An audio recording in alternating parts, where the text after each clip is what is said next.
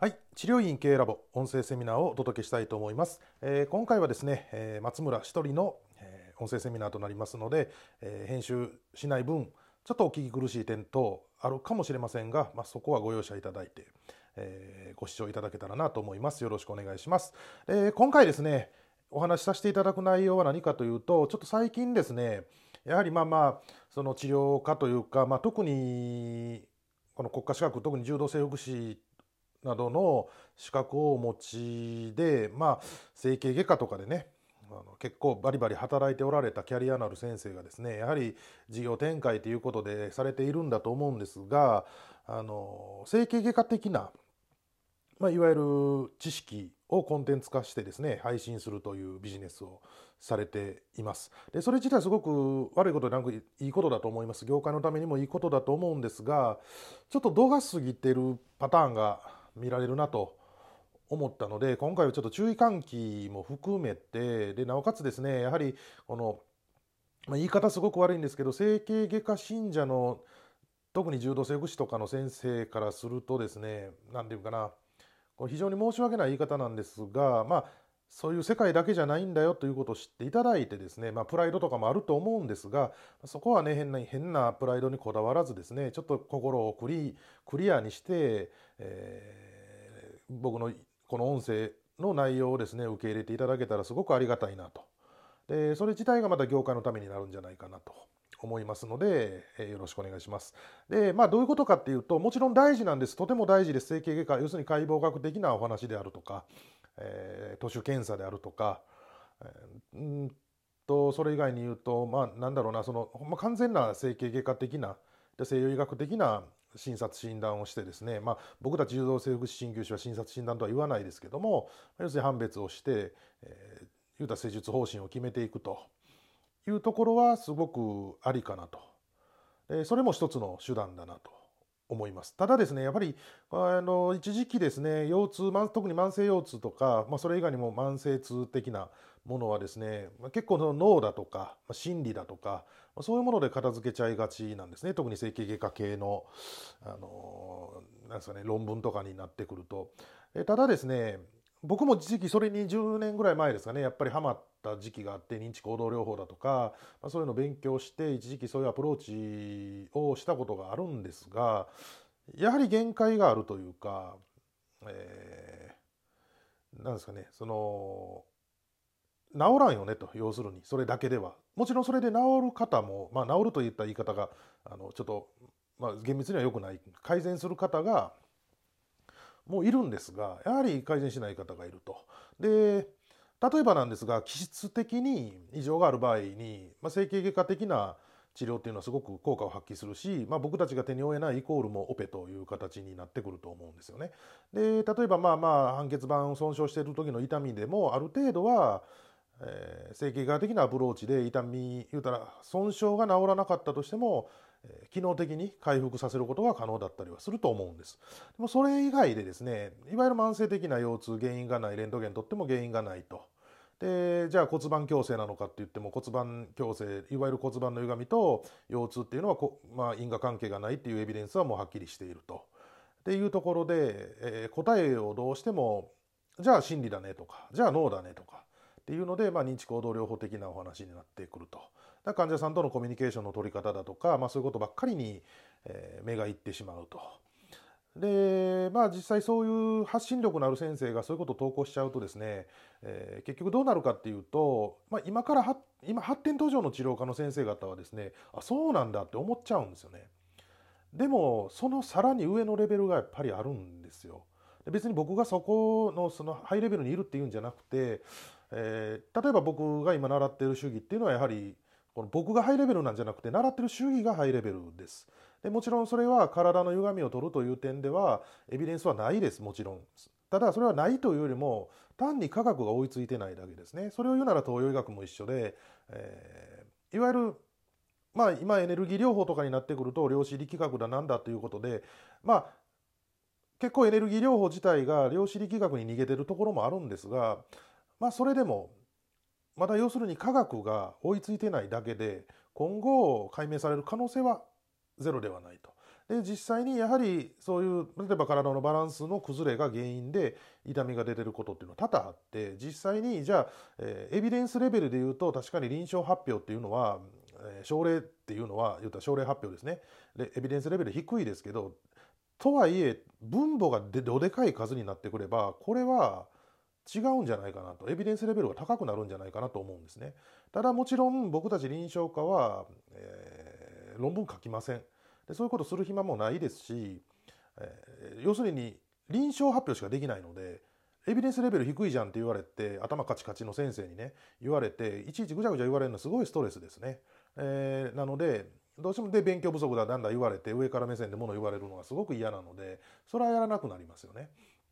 ということはどうしてもあの無理なんですがまあ例えば僕のやってる主義でも僕だけの臨床数ならもちろん大したことはないかもしれませんけどもそれぞれそれを習って何十年もそれでやってこられた先生とか過去もう亡くなられたけどもされてた先生とかの数が全部、えー、足していったらすごい分母なわけですね。でそういう人たちが腰痛とかを治してると。で肩こりとかをよくしていってると。でなおかつですねその言葉がけだうんぬんだっていうけど例えば僕の師匠はもともと今でこそあのある程度お年を召されてるので柔らかくなってますけどそれこそ昔は問診なんかいらないと、えー、体を見て悪いところが分かるはずだとあとはそれを整えていけば良くなるんだよ症状が何でも一緒だよっていうノリだったんですね。ということはそういう心理的アプローチを一切せずに、えー、直していってそしてすごい評判になって院自体も流行っているとでそういう世界があるっていうことをやっぱり分かっていただきたいしそこは受け入れていただくしかないと僕は思うんですね。でなんですかねどうしてもその整形外科的発想になるとそういうなぜそうなるのかが分からなければ受け入れることが受け入れることができないっていう言うたら硬い脳になってしまうんですが極論むちゃくちゃ乱暴な言い方したら良くなるんだったら何でもいいじゃないかと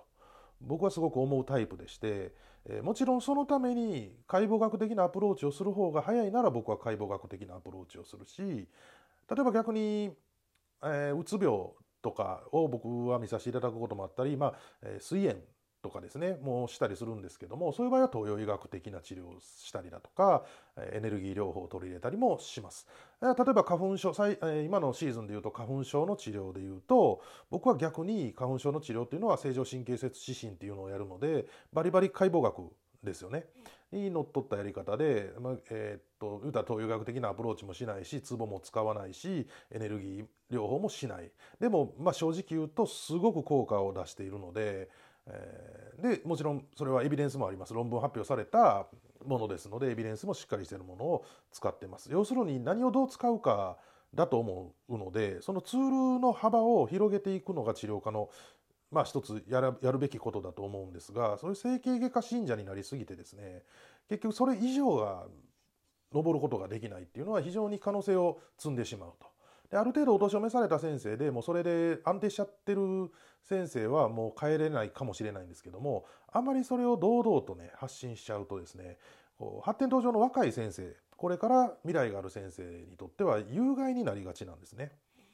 なので僕はすごくそこを危惧してましてもちろんあの先ほども言ったように誤解なきように言わせてもらうともちろん勉強はしないといけないと思います。えー、とはいえ、まあ、もちろんそれだけじゃないと。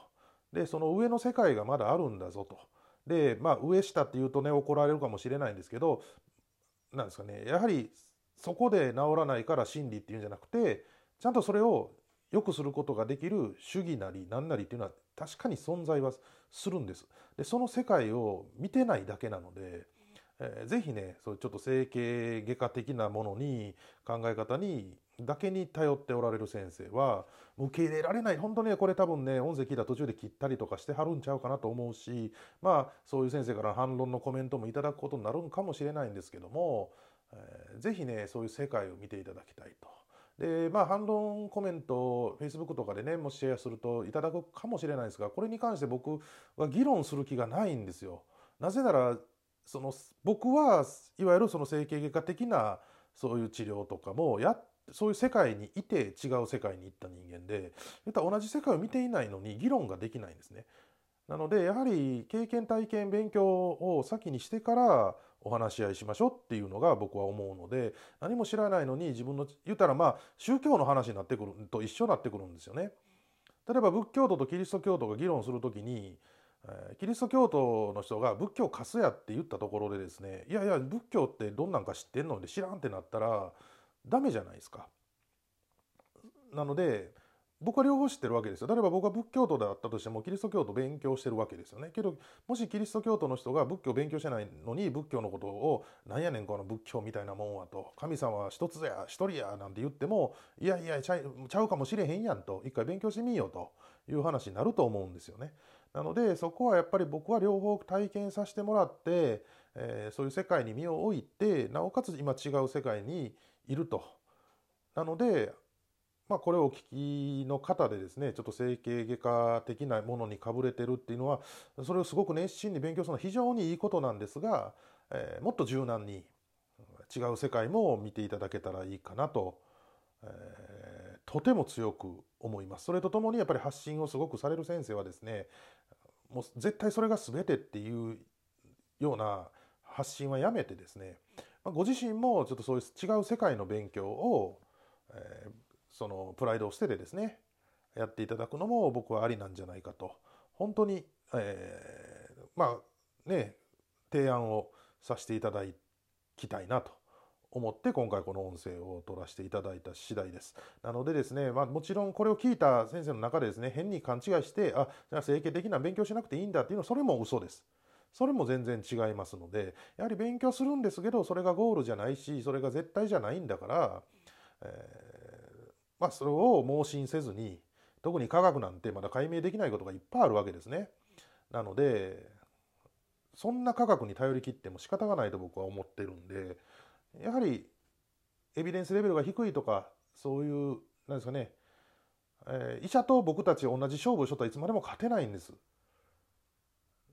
まあ、勝てないというか別に僕は整形外科と勝負する気はないんですがお医者さんと同じ土俵フィールドにいる以上は僕たちはいつまでも勝てないですね。でも大概の患者さんは医者に行って例えばうちでもそうですけど整形外科に行って治らないからっつって来られます膝が痛くてもそれを全部心理のせいにするのかっていうとそれだと整形外科が結局痛い痛いって言ってるけど原因ないのに痛いってうるさいからあこいつ精神だなっつって精神安定剤出すのと僕たちはこいつ心理精神だなっつって認知行動療法ですってやるのと言うたら薬出すか出さないかぐらいしか違いがないんですよね。でそういうのはちょっとどう暴力的だなと僕は非常に思ってまして、えー、まあその発信される立場の先生はですねやっぱりその辺もうちょっと違う世界を見ていただきたい、えー、そういうところを認めれる大きな先生になっていただきたいと思いますしえ若い先生はもちろんそういうのも踏まえて大きな視点でもの見ながらもやはり整形外科的なところっていうのもしっかり勉強していった方がバックボーンとしてはすごく強くなるので、えー、いいと思いますので、まあ、両方とも結局は勉強して段階踏んでやっていただけたらいいんじゃないかなと非常に思っております。えー、今回はですねちょっとまあまあ人によってはですけどもあまりいい内容じゃなかったかもしれないですし分かるっていう先生からするとむちゃくちゃそうやねそう思とってんっていう先生もおられると思います。で整形外科で勤務するってすごく大変だと思います。えー、っと僕自身はまあ研修でお世話になったぐらいで、まあ、スタッフで何年も働いたという経験はないんですけどもやはりカルテ用語とかですねそういうのも全部もちろん英語カルテも英語だし、えー、まあねなんせ大変ですよねお医者さんの知識っていうのはやっぱりすごいものですからあのそれを僕たちが叩き込まれるって言ったらすごい学校も例えば学校も行きながらとかねすごい苦労されると思うんですけどでもそれはベースにあっていいんですがそれだけじゃやっぱりないんですよね。で本来はそれに気づいて勉強していくっていうパターンが多いです。僕のところ僕のところというか、えー、僕が学んでる治療法のとこに来る学びに来ている他の先生の中でもやっぱり同じように整形外科で勤務してたけどって言ってやっぱり視野を広げて来られてる先生もたくさんおられます。でもちろんその苦労して身につけたことは財産なのでそれをま事業化するっていうのはいいんですがその発信の仕方っていうのをちょっと考えていただいてやはり治療科のその治療院の業界のことをもうちょっと考えていただいて発信の方法っていうのをちょっと変えていただけると非常にありがたいかなと思っております。えー、今回はまあこんな形になるんですが要するにまあこれをお聞きの先生方でまあ別に正規にかぶれてるわけでも何でもない先生にお伝えしたいのはまあ視野を広げようねということとえー、もちろん整形外科的なとか解剖学的なっていう科学的な治療法の方が早く治ることもあります。でまあ、それについては次の音声でお話をさせていただきますので、えー、ぜひね、えー、この辺り、まあ、ちょっと大きな、視野でですね治療の勉強をしていっていただけたらいいなと思います。えご視聴ありがとうございました。